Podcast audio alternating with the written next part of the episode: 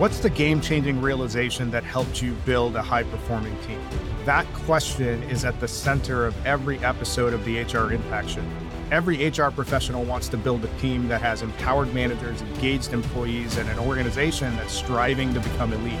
The challenge is that you're often told to do more with less. We're going to fix that. Every week, we will feature executive and senior HR leaders from across the country, and they will share with us their actionable insights and best practices that can help empower you to create an engaged elite workforce. Here's the show.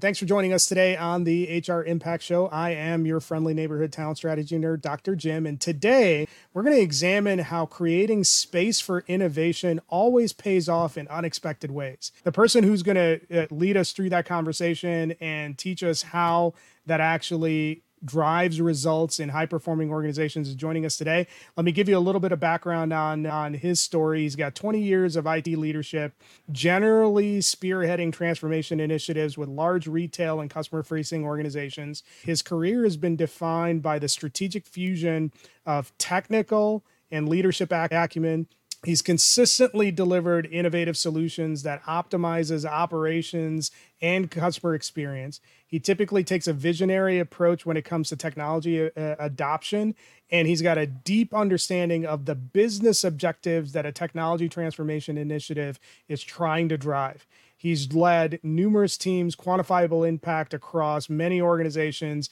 and he relies on data driven decision making and seamless digital integration as part of his internal go to market motion.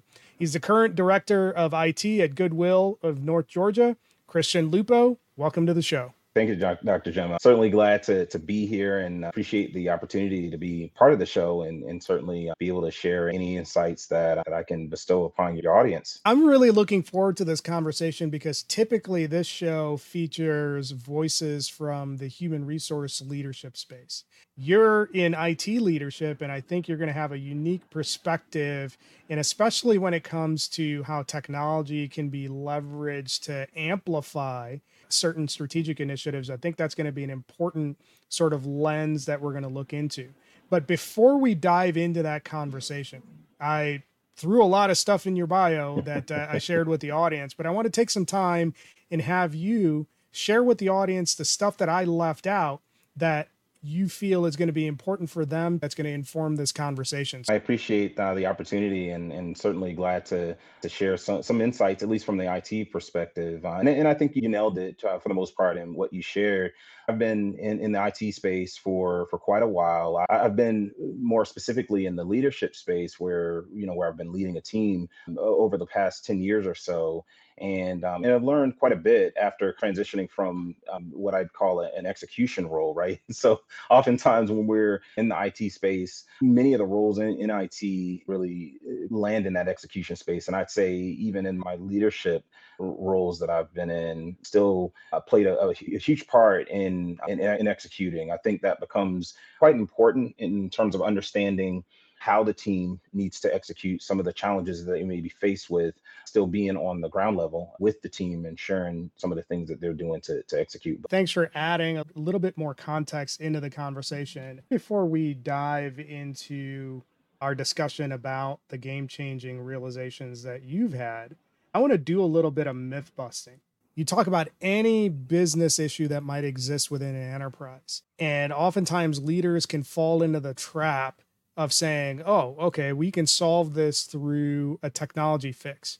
I want to hear your perspective on that sort of thinking and why that might be mistaken or misguided thinking where you're leading with a technology solution first. Share with us a little bit about why that can get you in trouble leading with a technology first solution mindset.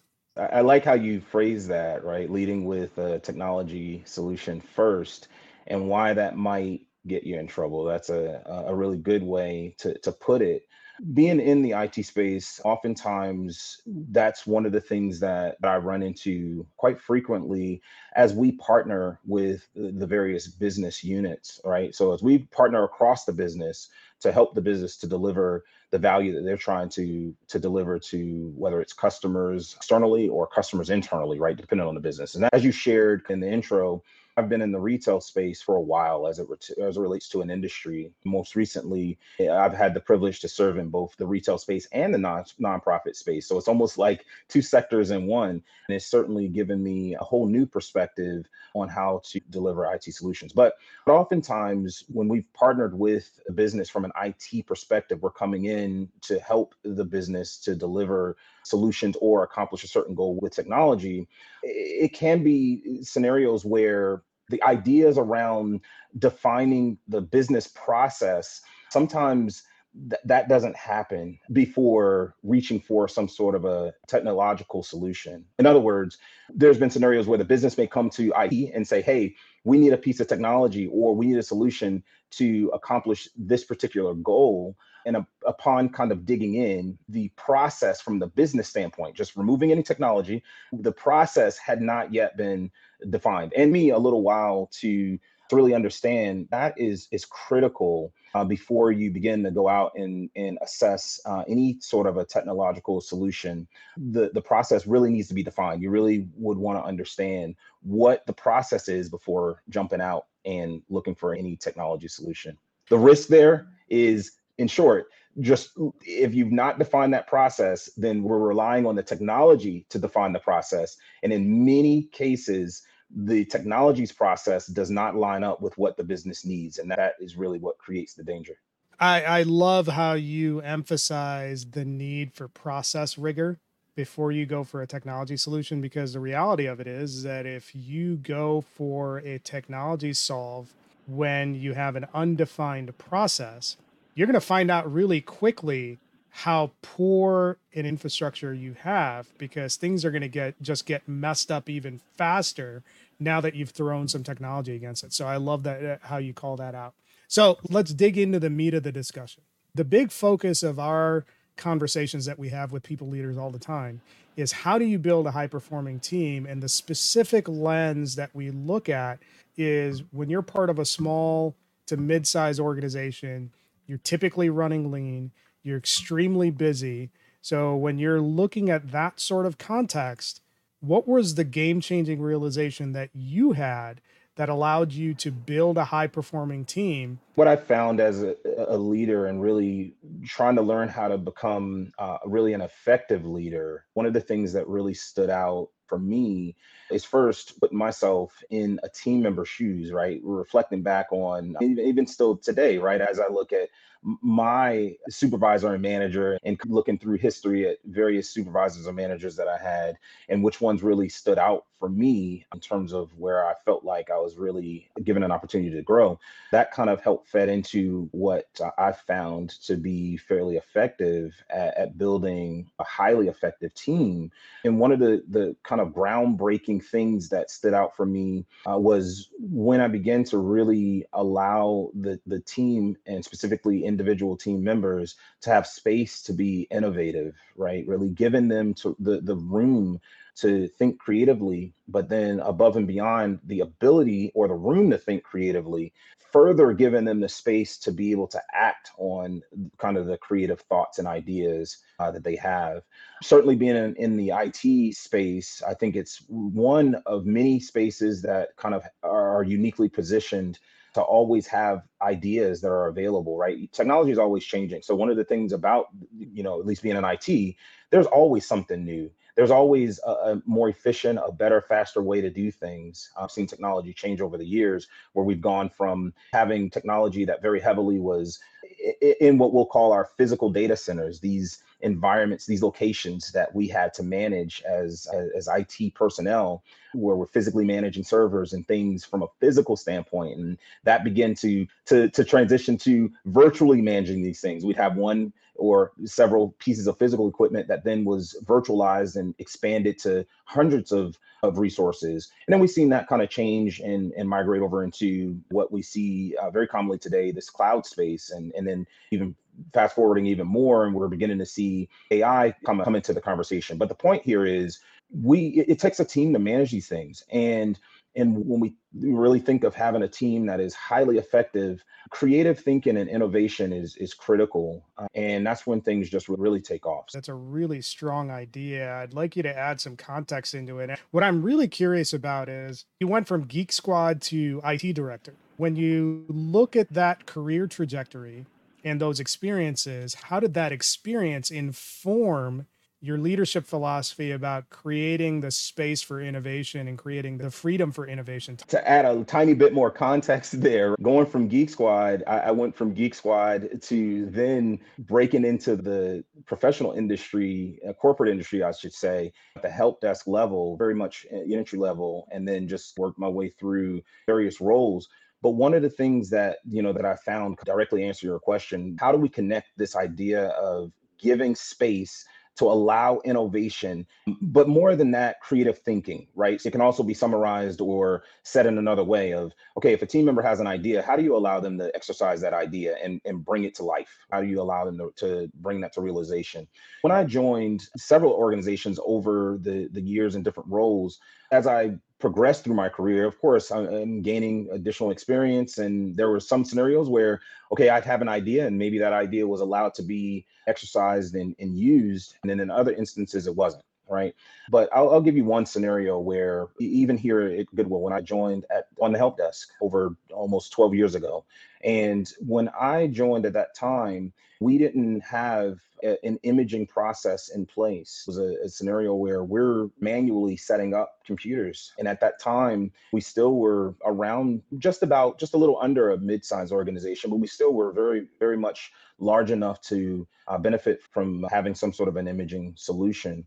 Coming from very much a corporate environment where we had many thousands of machines where we had to image these things across the network at that time.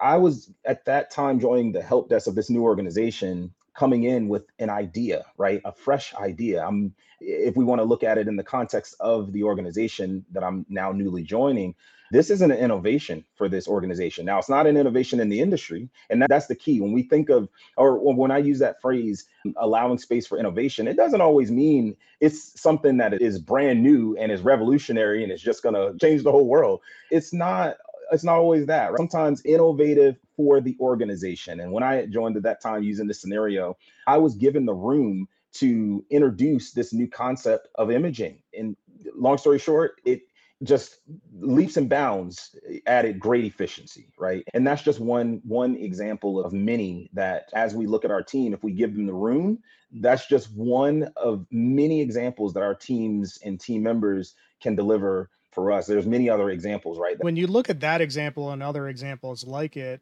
and you think back to your leadership at the time that you made these observations, what were they doing that allowed you to verbalize that idea?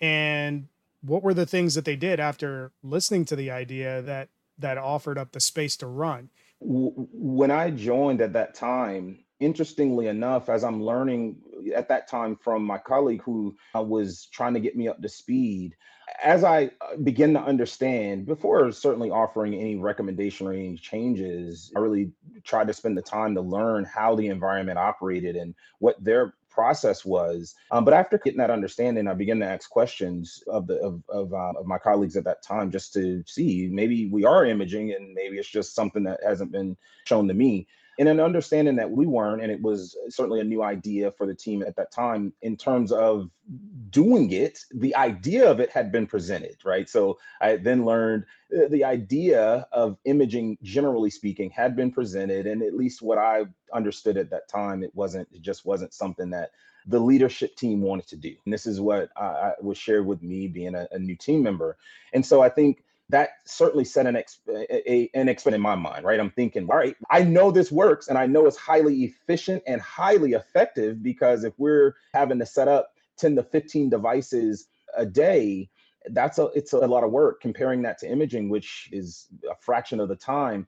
Maybe going to leadership isn't necessarily the answer. The approach I took was let me find a way to do this at a, a uh, cost-free from a cost free approach, an approach that's within the bounds of what I'm allowed to do. I leveraged a free tool, uh, which is still free today Microsoft Deployment Toolkit, MDT. is probably a, a fairly well known tool, certainly within the IT industry, but it doesn't have a cost. It's very easy to set up. Uh, so I, I, went on to set it up. It, it, was within the boundaries of what I was allowed to do. And I think that's another key when we think of, I'm speaking from a team member standpoint with an understanding that maybe leadership isn't going to allow uh, this thing. Maybe it's been presented. In that scenario, I, I created the idea or the solution. So I had to create the space on my own, right? In that case, just because of the feedback that I had been given. And that then set the stage for now presenting this to my then leadership team, right? So particularly my manager. We'll we'll just say for my manager at that point. Now I have something that's working and I actually have some factual proof to back up my idea. I'm presenting an idea to say imaging is going to save us a lot of time and it is something that will work. Instead of just going off of an idea and having to paint the picture, I created the picture, right? And I'm taking the picture with me and now I'm telling the story and then I'm going to pause and play the movie, right? Speak. But I think the key takeaway directly to your question, though, and you phrased it towards leaders. What should leaders do? Now, I spoke about it from a team member standpoint, and I had to create the environment. Um, and I think from a leadership standpoint, what we can do as leaders is we create the room. And so we say, okay, what does that look like to create the room? One way that can be done, and this is what I do with my team, right? I, I'm I am always wherever the opportunity presents itself that can be in one-on-ones uh, that can be in, in team meetings. There's several different ways but wherever the opportunity presents itself i'm engaging the team and asking if there's any ideas that they may have. Now that's a general concept right? Generally speaking we're just opening up the floor. More specifically and in real reality in IT, we have projects that we have to execute. And when we talk about putting this idea into a real world scenario, even when we have specific projects and we may feel like we have that project defined in terms of how we need to carry it out, there is always room for input from the team in some way. And that's where we can now specifically open up the door for them to give their feedback. Hey, how do you think we can approach this? and add some value to it. How could we do this differently? Is there anything we can do differently? But that's just some examples as to how we can create some room for the team to feel free to share and and and now give us share some of those creative ideas. Wow, it's been a great conversation so far. Make sure you join the HR Impact community where we gather a community of HR leaders just like you. This is a space where top people leaders share actionable insights and practical playbooks. Sign up today as a member for the community, get updates on the latest HR resources and exclusive event invites. You can join the community at www.engagerocket.co slash HR impact. And now back to the show. It sounds like you probably adopted this philosophy going forward. The role of leaders is to ask questions about problems that exist and then ask questions about how can we get to the outcome, which is solving this problem that exists. And then freeing up what you can within the bounds of what's acceptable, your team's ability to go and solve those things. So if I'm understanding that correctly and you get in the habit of doing that, let's tie this back into what we talked about at the beginning. What's the payoff for an organization to operate that way versus operating in a way where you're tightly bound to policies and procedures? Don't get me wrong. I'm in uh, here at Goodwill. As we grow and the size that we continue to grow to be, right? We're of a very easily mid-sized organization, and then we we grow larger.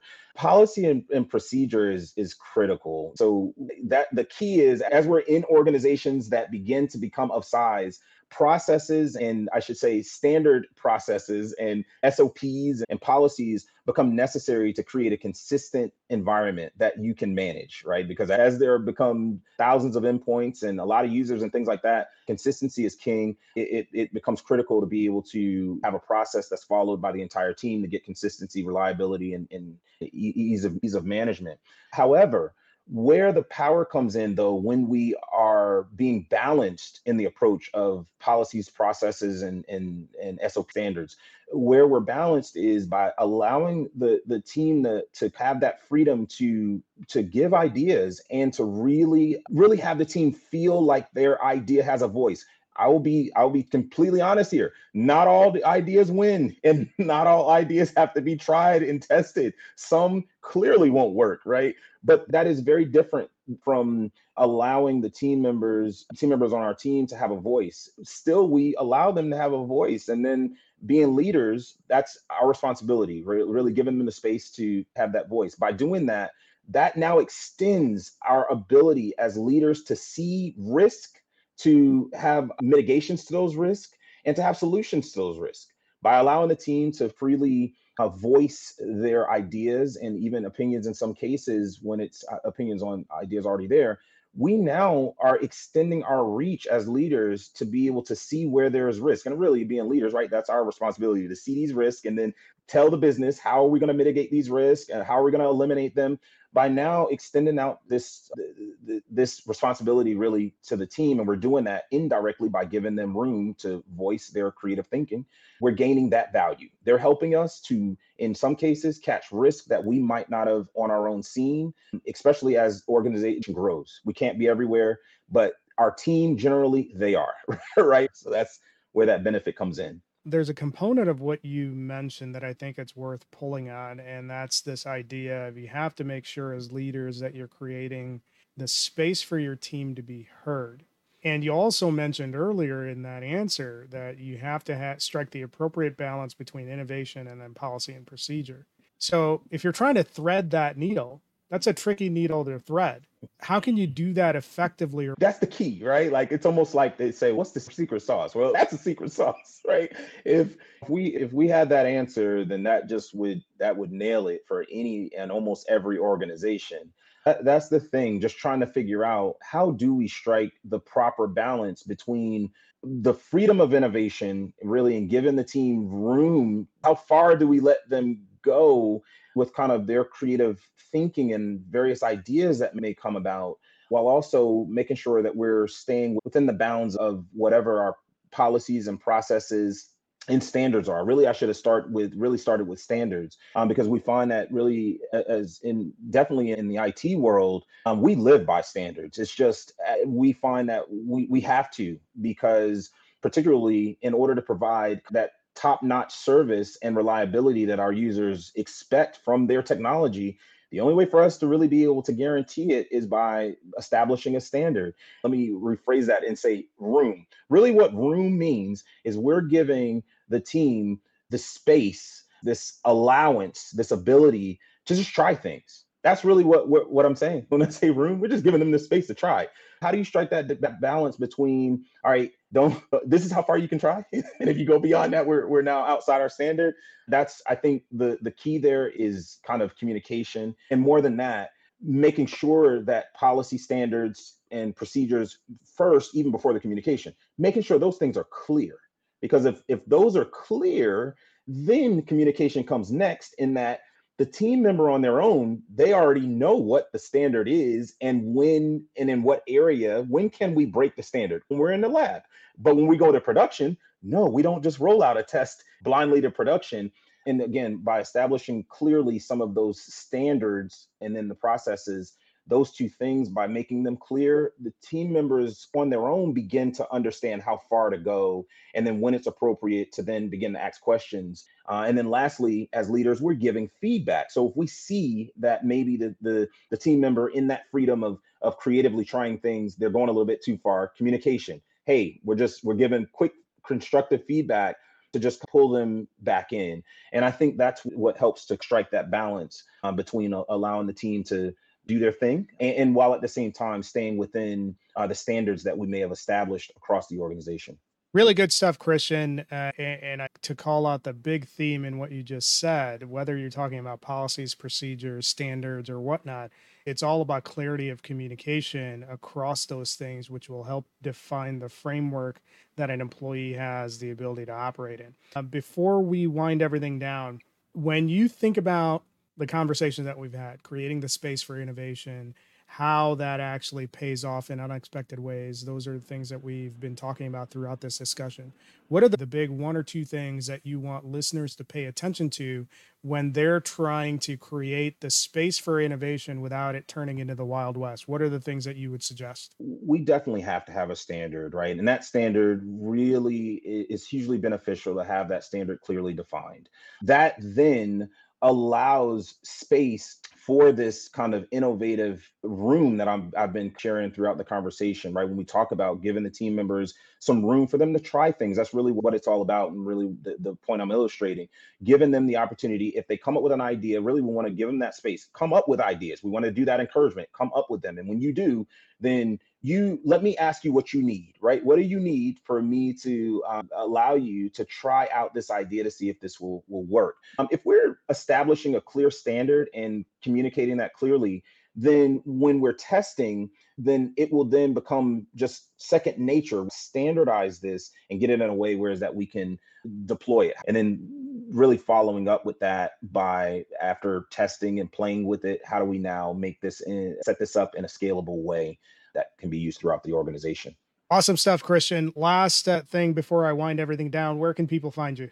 Uh, by all means, at every once in a while, if you pop into a Goodwill store, you might see me. So I absolutely will say, donate our at our stores. When you donate, then your money from your donation then is used to put people to work. So it helps us to really carry out our mission uh, here at Goodwill in North Georgia. But if you are looking to to try to reach out and you want to contact me, maybe get a little bit more information, I am. You can find me over at LinkedIn. You can uh, search my name, Christain Lupoe, with an A, C H R I S T A I N, Lupoe, L U P O E. You can find me there. I will uh, reply to any messages. And uh, I think that'll be the best place for, uh, for your audience to find. I appreciate you hanging out. And uh, I learned a lot in this conversation. And when it comes to creating an innovation culture, creating uh, a, a culture that empowers innovation, the key thing for leaders to pay attention to is to make sure that they're creating a space where each of the members of their team can be heard. And then it's the leader's job to ask questions about that particular item, that particular suggestion, so that you're fleshing out the idea and then moving it into action. As long as you're doing that and you're operating within a framework or standard that you can operate in, you're creating a nice balance between innovation and structure, which you'll need to help which you will need in order to build a high performing team. So, really great stuff, Christain. I appreciate you sharing all of that uh, insight with us. For those of you who have listened, if you liked the, this conversation, make sure you leave us a review and then tune in next time where we'll have another leader coming on to the show and sharing their game changing realizations that help them build a high performing team. Thanks for listening to this episode of the HR Impact Show. We hope you liked the conversation. Don't forget to continue supporting us by joining the HR Impact community. You can find the community at www.engagerocket.co slash HR Impact. Tune in next time where we'll have another guest who's going to share with us the game changing insights that help them build high performing teams.